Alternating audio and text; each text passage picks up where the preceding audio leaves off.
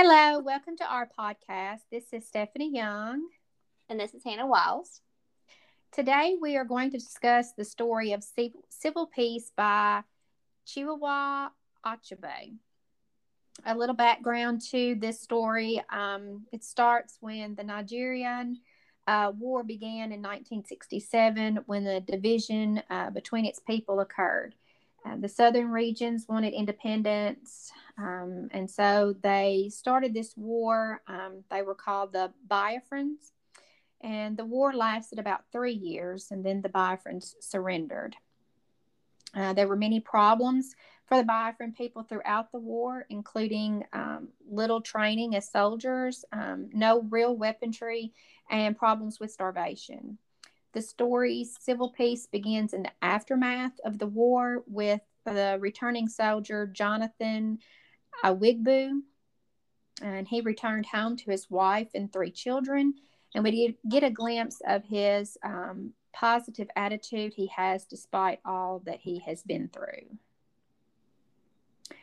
And so, Hannah, what do you think about Jonathan returning from the war? And in the beginning of the story, it talks about, um, you know, what he's returning to as far as his family and how many are left. And he, you know, he claims uh, he calls himself extraordinarily lucky. What what do you think about that? What I say about that, um, Jonathan, when he first comes home, he's expecting no one to be there. He's expecting the worst possible scenario possible. Um, he's probably expecting, you know, none of his family to be there. I mean, it could be, you know, maybe his home is gone, maybe all of his friends are gone as well. When he gets home, he sees and three of his children. He had four children originally, but he lost his son. And despite losing a son, he still considers the three of his children a blessing to be alive rather than, you know, being devastated. Of course, he might feel devastated that he lost one of his sons, but also extremely happy that he still has part of his family alive. And along with that, it, he has his standing and it's still, you know, um I'm so sorry. but okay.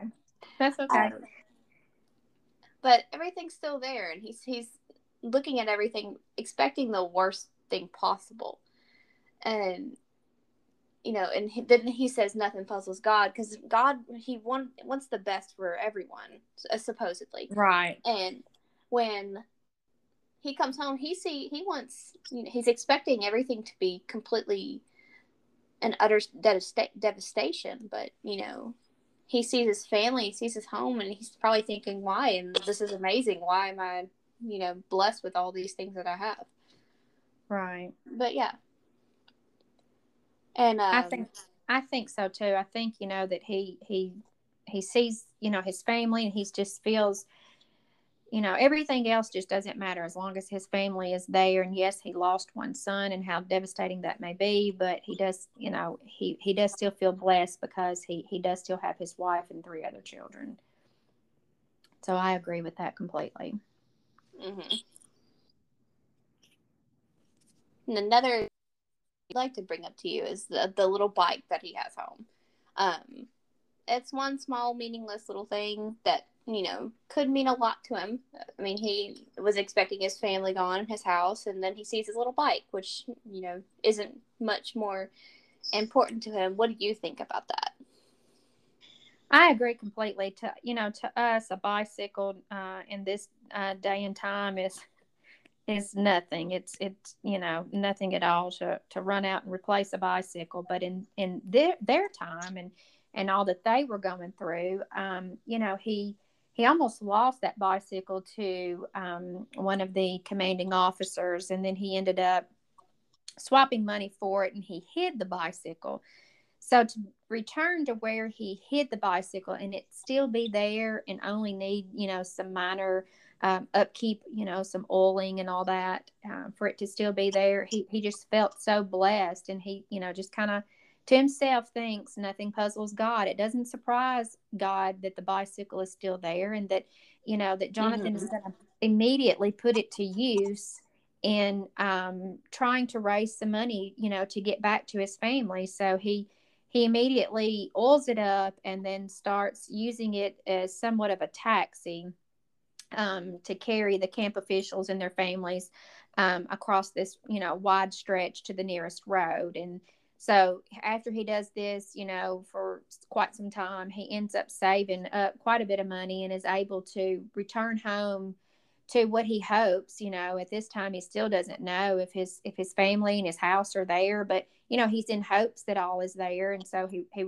wants to take some money back with him to to get a good start upon his return. So you know like i said to us this bicycle is minute. It's it's nothing. It's you know a bicycle. Most kids don't even ride bicycles these days. But right. to, to him you know, it was a major thing to return back and find that bicycle and be able to put it to use and raise some money to return to his family with. So, right. It's always the little things that might bring some happiness and joy and possibly better outcomes.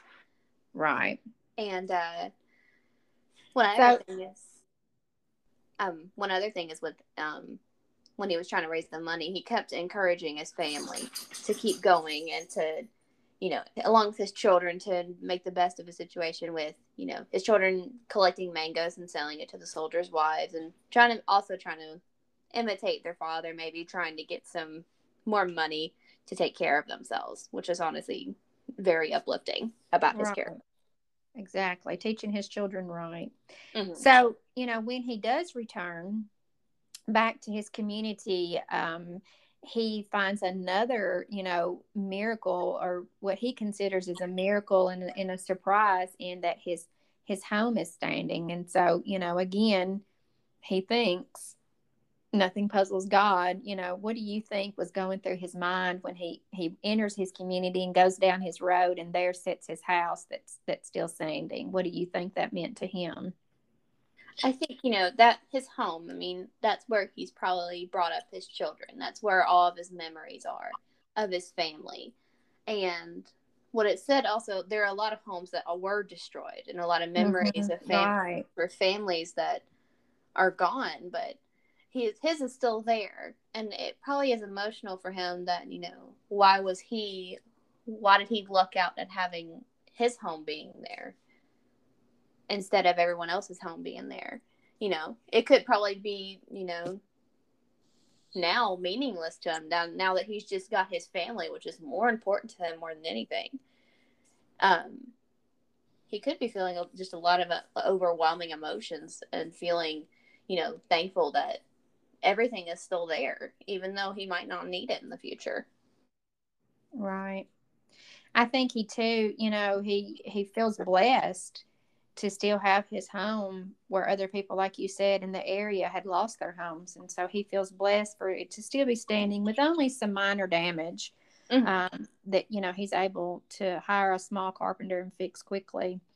Um, so again, I, I, agree. I think you know, he just feels overwhelmingly blessed. Um, and, but he knows that this, none of this surprises God. God, you know, God had all of this planned out already. So, mm-hmm and uh, along with him finally coming at the end of the day and having that money left over. Um, it says later on the story that whenever he's finally settled with his family and they're trying to get some rest for the day, there are these thieves that are trying to come in and try to take whatever is left of people's, you know, stashes that they have left from the war. And they try to come to they try to threaten his family while they're in their shelters doing what they can trying to get some rest. And they try to steal more money than they have on them. And their lives are being threatened at the moment. What do you think what do you think jonathan is feeling in that moment stephanie you know i think at that time he probably feels um, um, he's frustrated i'm sure. He's he's upset because you know this the way he received this money was um, he had been going back and forth to the his old job to the coal corporation um, for several weeks. He'd been going back and forth just to see if they were going to open the doors back up if he was going to be able to get his job back. And and you know eventually he realizes that that's not going to happen and he's seeing his old co-workers that are homeless and starving on the streets and and then you know he's he's frustrated with that situation and then all of a sudden you know up pops god once again you know nothing puzzles him. So he provides with um, they come and they swap his Biafran money out um, for 20 pounds, I think it was, that they gave him for his rebel money. So he's, he's mm-hmm. you know, he's very protective of this money as he travels back home. And then he gets home and these thieves come. And so he's, he's frustrated once again, like I cannot just catch a break. And, you know, what we need this money to provide for our family. But at the same time, he's willing to do anything to keep war from breaking out again, to protect his family you know, those are his family. You know, he says throughout the story that all of these things he's blessed and he's thankful for, but for the mo- mostly he's thankful for his family that's still mm-hmm. remaining. And so, you know, he just he gives up this money um, because if it saves his family, then he'll he'll give up whatever he has. So that's what he does. But you know, the next morning nothing else like nothing ever happened. He pops right up out of bed. He gets everything ready. The children pop up out of bed. They're helping out. The wife starts fixing breakfast for the neighbors again. It's like nothing ever happened. They know that they have to continue going on. They have to persevere through this and just keep going despite everything that you know they've been through. Just keep going. Keep pushing forward. Keep persevering through mm-hmm. all the hardships. So you know i think this is um, in, in my opinion, Hannah, I think this is a great story of how being positive, having faith in in God and, and faith in yourself and your family, de- you know, depending on your family and everybody pitching in to provide. It's a great story that that um, that shows that perseverance in each and every one of them. So, um, I mean, what are your thoughts? What are your overall thoughts on the story? How do you what do you think that is? I think it mostly shows the resilience that human beings have mm-hmm. whenever there is utter chaos around us and how one resilient person can multiply how that that behavior can multi- can um, pass through other people maybe children and he how like how he saw his children completely terrified in that situation he still got up got them ready got them ready for the next day and it just shows how resilient people can really be in dire situations. And that's the moral of the story is that you know despite everything going wrong you need to have faith. You need to have that you know thought behind in the back of your head that you know everything will be okay as long as you keep going. Right.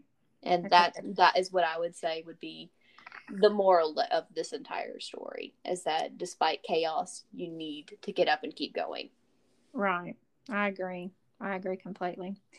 Well, Hannah, it's been fun. Um, been I lovely. Hope, I hope that everybody uh, gets something out of our podcast, and um, everybody, you guys have a great day. And um, thanks, Hannah. No problem. Thank you, Stephanie. You have a nice day. You too.